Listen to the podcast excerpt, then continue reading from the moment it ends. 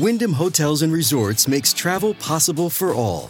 Whether it's the long haulers looking for a great cup of coffee, a roomier rest for the on a whim road trippers, or a place to make summer memories with the whole family. No matter who you are, where you're going, or why, with 24 trusted brands to choose from like La Quinta, Days Inn, and Super 8, your Wyndham is waiting. Get the lowest price at wyndhamhotels.com. Restrictions apply. Visit website for more details. Look, Bumble knows you're exhausted by dating. All the must not take yourself too seriously and 6 1 since that matters. And what do I even say other than hey? well, that's why they're introducing an all new Bumble with exciting features to make compatibility easier, starting the chat better, and dating safer. They've changed, so you don't have to. Download the new Bumble now. This is a crowd podcast.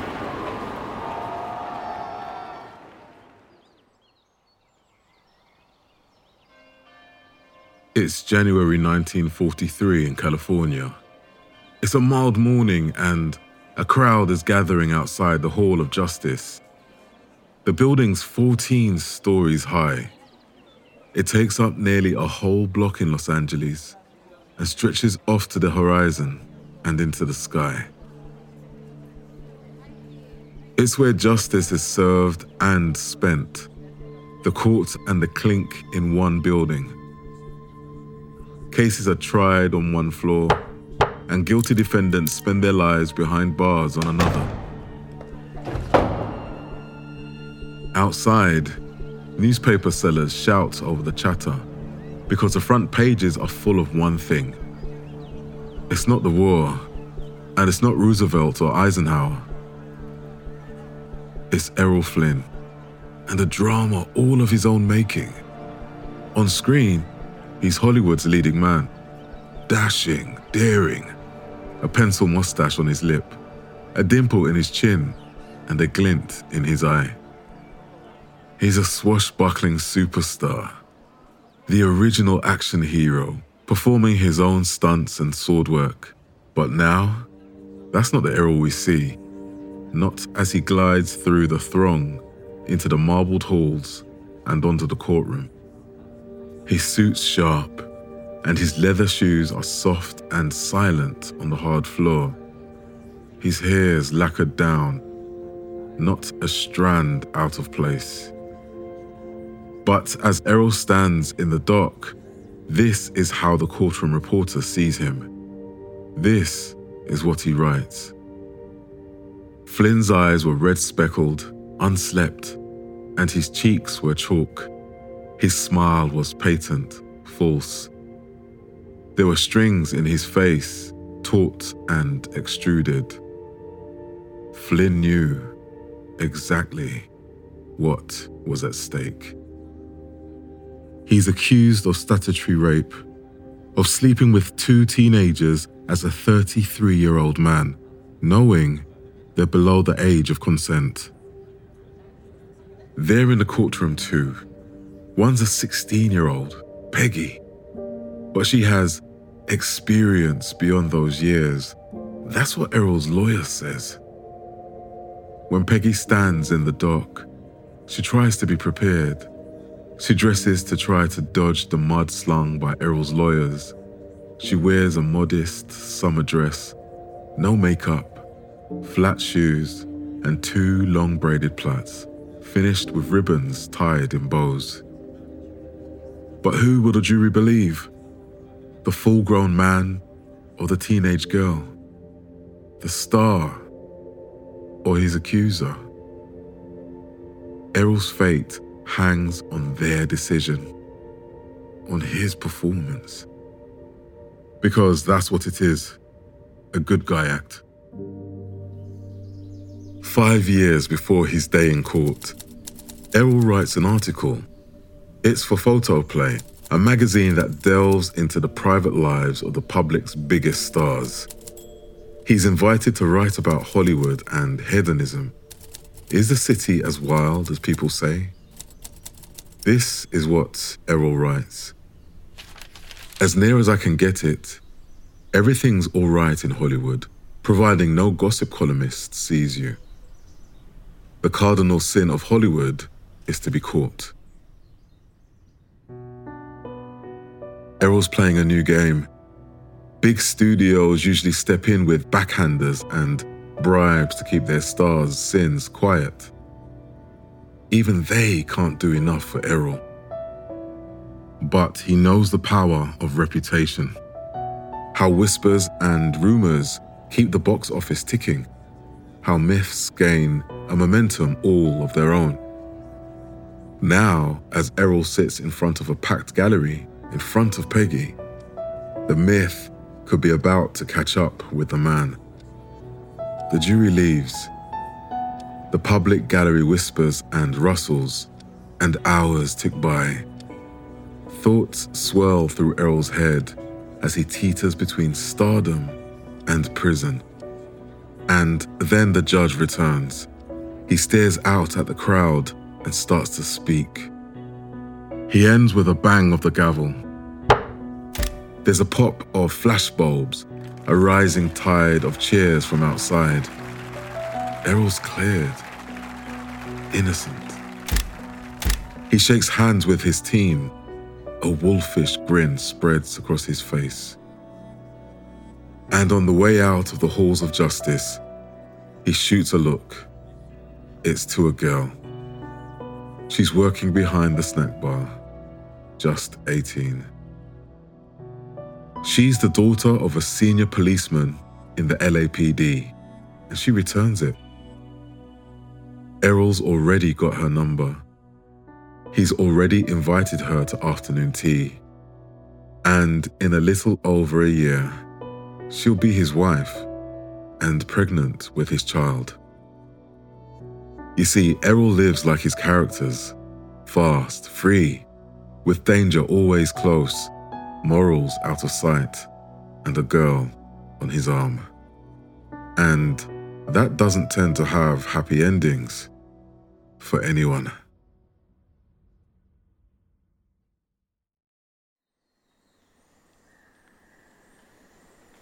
Errol's story starts on the other side of the world, at the end of a romance. It's a hot night under southern skies. Errol and his girlfriend are fighting. They're two teenagers, watching love fall apart for the first time. Errol's been expelled from one of Sydney's top schools. He's hanging with a gang, young men with hot tempers, big egos, and sharp razors. His girlfriend, on the other hand, She's better than that. A socialite on the city scene. And she tells him he's going nowhere. That he's destined for the gutter. She's not going with him. She plucks a ring off her finger and throws it back at Errol. He watches it fly past his face, turns to see it skid under a piano. He reaches under, grabs the ring, and walks out the door. And he keeps walking into a pawn shop. Then he walks out with the cash and onto a ship. It's the 1920s, and the British Empire has spread to every corner of the globe. From Canada to South Africa, India to Australia, a quarter of the world now answers to London. It's gotten so big Parts of the empire have started making their own empires. And after World War I, Australia claimed a chunk of green tropical island off their north coast. But it isn't all green. It turns out some of that island is gold. And when that news hits Australia, young men everywhere pack up and set sail in search of their fortune. That's where Errol's going New Guinea. He's another face off the boat and on the make. It's sweaty and humid. The air hums with mosquitoes. Errol tries anything he can get his hands on. He blags a job running a coconut plantation. He pans for gold. He captains a ship. He's living lean, living off his wits. Every day, he relies on his clenched fists and quick mind to get food on his plate and stay out of trouble. At night, he huddles around the hurricane lamp, reading books, learning the lessons he ignored in school. He realizes his fortune can come in other ways. Gold's elusive, but a silver tongue? That can take him far. And he can find it in pages and people if he reads enough, if he listens carefully. He soaks up the words of Russian novelists, Greek philosophers, French thinkers. This is how Errol describes those nights. I plunged into reading as if it were my most vital need. I felt a growth of power, a kind of certainty. I'd be able to talk of these men and their works. I adopted the speech and the manners of the characters I read about, borrowing what seemed useful. And Errol needs it sooner than he realizes. He takes a job as a recruiter, trekking through the jungle to remote villages. It's his job to con and convince locals, to bring them into the farms and mines, to get them to swap their freedom for little more than bed and board and fake promises. Errol's three days into a week long trek. He's searching for new victims, finding men who haven't heard the truth about the white man's lies. It's him and seven local boys carrying his possessions over dark mud and rocky gorges. Errol's mind's foggy. Fatigue? Heat stroke? Malaria? Could be any of them. Could be all of them. And then a sudden sound. A sound that snaps him sober and alert. The air slices in two as the thunk of a spear hits its target. A boy falls, dead. The others run.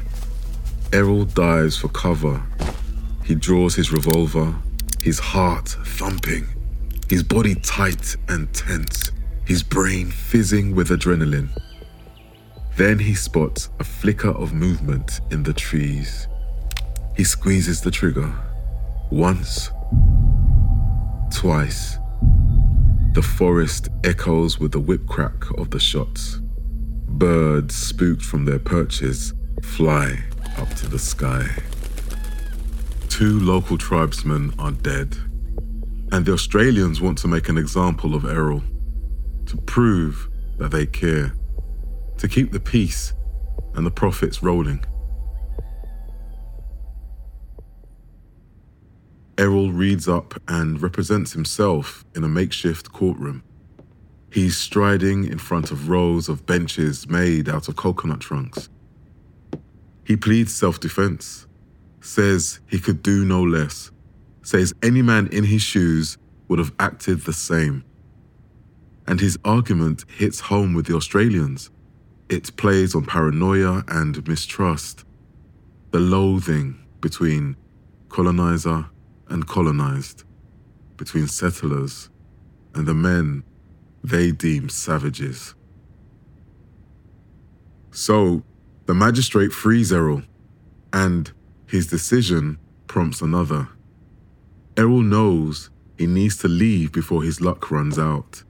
He needs to head somewhere where the stakes are lower and the prizes are bigger. We'll get back to that after this quick break. Hello, I'm Sam Walker. I've spent the last few months talking to this guy. I'm a hunter. It's what I do. He's called KC. Our rules of engagement are pretty simple. If we have to pull a trigger on one person, they're all gonna go. He's an American vigilante. And there is one of the biggest men I've ever seen, and he's got a knife in his hand. He rescues kidnapped children. There's no feeling in the world like putting a child back in the arms of its parents. by any means necessary. Well, it's ugly. You want me to make sure I don't hurt anybody? He scares me. And he kind of looked at me and I said, I swear to God, I said, if you do anything other than what I told you to do, I said, I'm going to kill you right here. And he might scare you. About got tears in your eyes right now just thinking about that, don't you? Download the podcast, American Vigilante, Download American Vigilante out now. now. Hey there! I'm Hannah. And I'm Audrey. We are a sister filmmaking duo and co hosts of Sleepover Cinema, our show where we analyze the films that created the collective unconscious of the girls, gays, and theys of the late 90s and early 2000s. Princess Diaries, The Cheetah Girls, Aquamarine, Cinderella, the one starring Brandy. We haven't stopped thinking about these movies since we first saw them, and we want you to rewatch them and review them with us. Are these movies as bad as critics would have us believe? Do we even care if they are? We are always unpacking that very question on Sleepover Cinema. Check out Sleepover Cinema wherever you get your podcasts or at evergreenpodcasts.com. See you soon.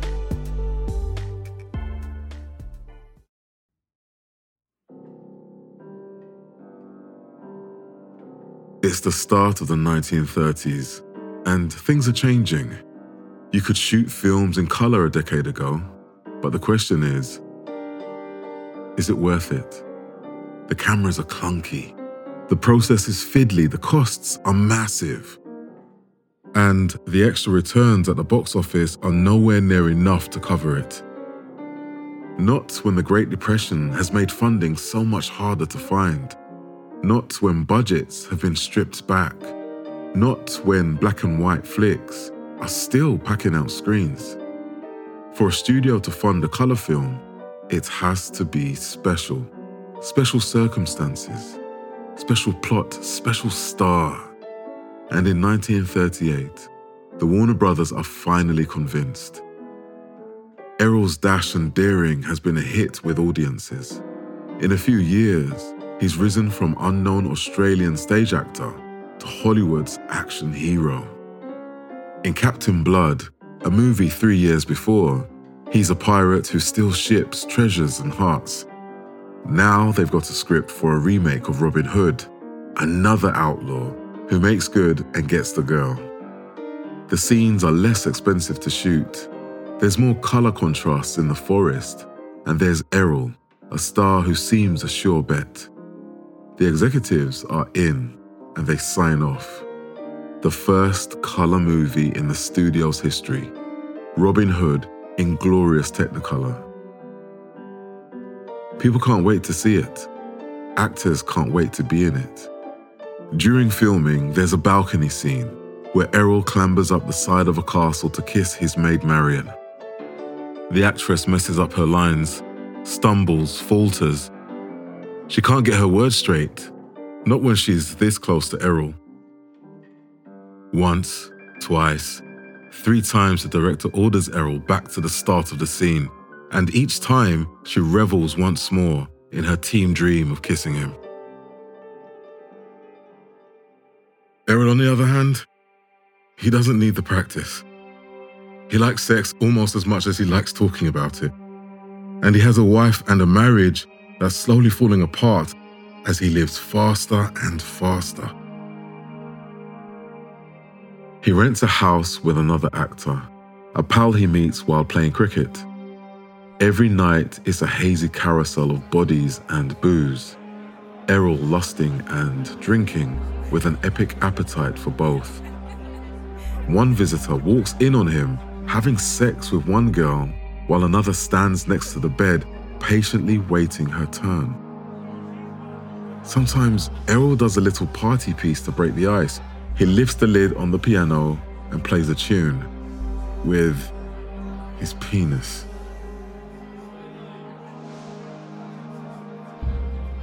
He's not shy about it in public either. In one interview, he's asked about his vices. Reporters know that he always supplies some gossip or decent line. He sums it up by saying, I like my whiskey old and my women young. What he doesn't mention are the drugs. The cocaine that keeps the party running, the opium that takes the edge off the come down. Errol pursues his hedonism like a religion, and in 1941, at the end of a dusty dirt road overlooking the San Fernando Valley, he builds its high church. It's a two story ranch with a pool, riding ring, tennis court, and a casino. He says he designed it himself for rest, recreation, good living, romping, and roistering. His words. What visitors can't see are the two way mirrors in the bedrooms, the peepholes in the showers, the passageways that bypass locked doors, the cameras that roll unseen behind fake walls. The house is a set where Errol watches unsuspecting women for his own pleasure. Ever the star, he slips into the audience a voyeur in full technicolor.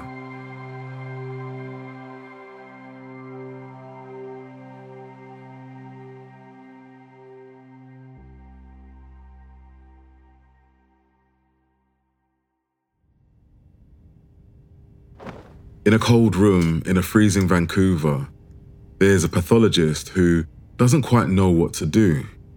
He's sawed through the fat to the rib cage He's weighed the bloated heart. He's noted the color of the rotting liver. But there's something else. Something he's less used to seeing. He's examining Errol's corpse on a stainless steel table. And he looks at his penis. It's covered in clusters of enormous genital warts. A colleague is ready with a scalpel. He wants to pickle them for future generations, as a teaching aid for doctors, as a warning for young lovers. Even in death, Errol can't escape the myth he sold and the life he led. And by the end, he knows it. As the money runs out, leaking away to pay for new children, old wives, and films that'll never be. All he's left with is an image the insatiable womanizer, always one step ahead of trouble, only one away from his next conquest. It's his image, but it spiraled in other people's hands gossip columnists, book publishers, a new generation of young men who hold him up as a folk hero. They buy into Errol's legend and sell it on. There's even a catchphrase. They say they're in like Flynn with a smirk. Washed up and wrung out, Errol writes about the last years of his life. This is what he says What had I become? I knew all too well. A phallic symbol all around the world, I was, as a name and personality, equated with sex. I was used as a piece of chalk to provide the world with a dab of colour. And his death comes with a final flourish. He's in Canada to make money, hunting down cash to stem the losses. It's a life he's led before, in New Guinea, but this time it's British Columbia. He's there to haggle over his yacht, to barter up a good price from a businessman who wants to buy it. He isn't alone either. Beverly, a 17 year old streak of blonde hair and clear skin, is on his 50 year old arm. When they arrive at the airport, a reporter asks Errol why he prefers the company of such young women.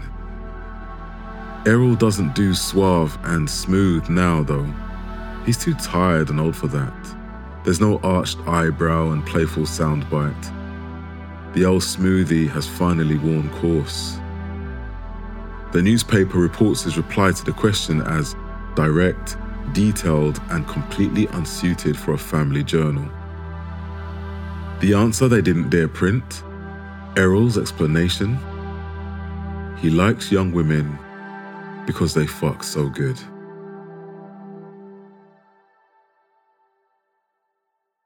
Errol soon agrees a deal with the stockbroker buying his boat and sets about spending his money. So they hit the night spots drinking and dancing. After a week, they drive to the airport to catch a flight home, only they don't make it. Errol's back is playing up. His health is interrupting the fun more and more these days. His doctors have told him to slow down after taking a scan of his stressed heart. The bouts of malaria he first caught in New Guinea are getting more regular.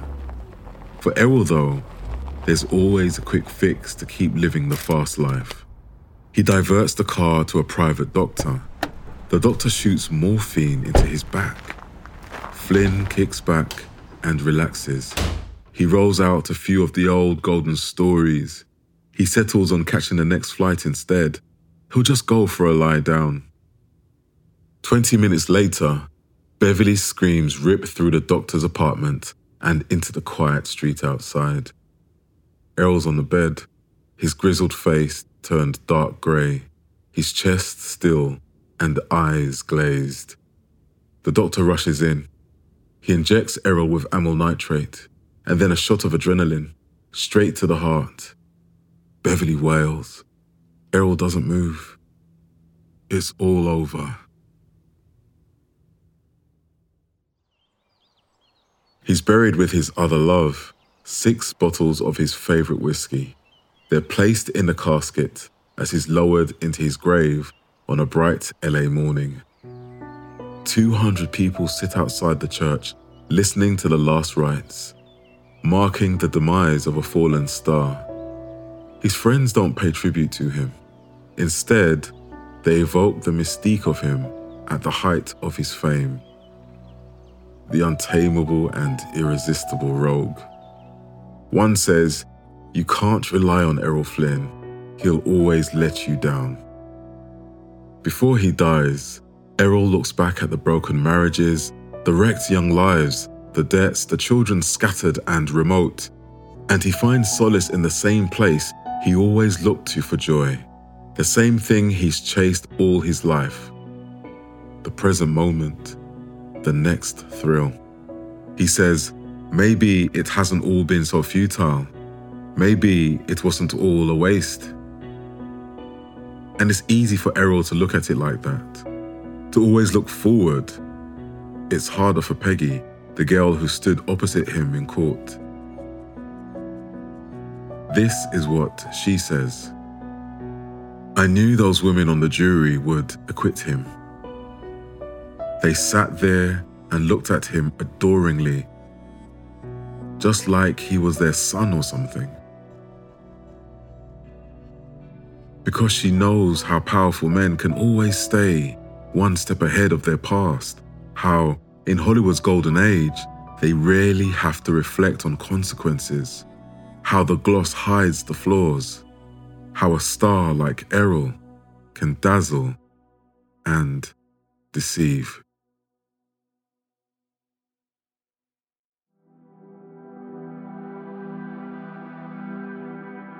This episode of Death of a Film Star was written by Mike Henson and performed by me, Elroy Spoonface Powell, Spoon the Voice Guy.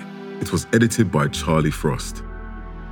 For research, we read from Errol Flynn's autobiography, My Wicked, Wicked Ways, as well as from the archives of Monte Cristo magazine, the Vancouver Sun, the Hollywood Reporter, Vanity Fair, the New York Post, and the Independent. The music we use is from our partners BMG Production Music. If you'd like another podcast to listen to, try our other episodes about Marilyn Monroe or James Dean. Thanks for listening.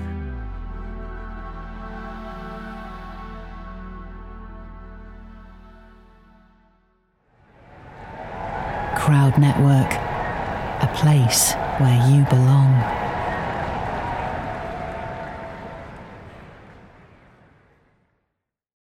Hello, everyone. My name is Matt Neglia, and I am the host of the Next Best Picture podcast, part of the Film Entertainment Awards website, nextbestpicture.com On our show, we explore all year long what is possibly going to win Best Picture at the Oscars. We do this by conducting interviews with people within the film industry, holding weekly reviews of the latest theatrical releases, and on our main show, where we dive into various different topics, answer your fan questions, and also do our best to explore Oscar history's past in hopes that it will tell us something new for this upcoming award season race. We hope that you will join us on all of the various podcasting networks. We look forward to seeing you over at nextbestpicture.com.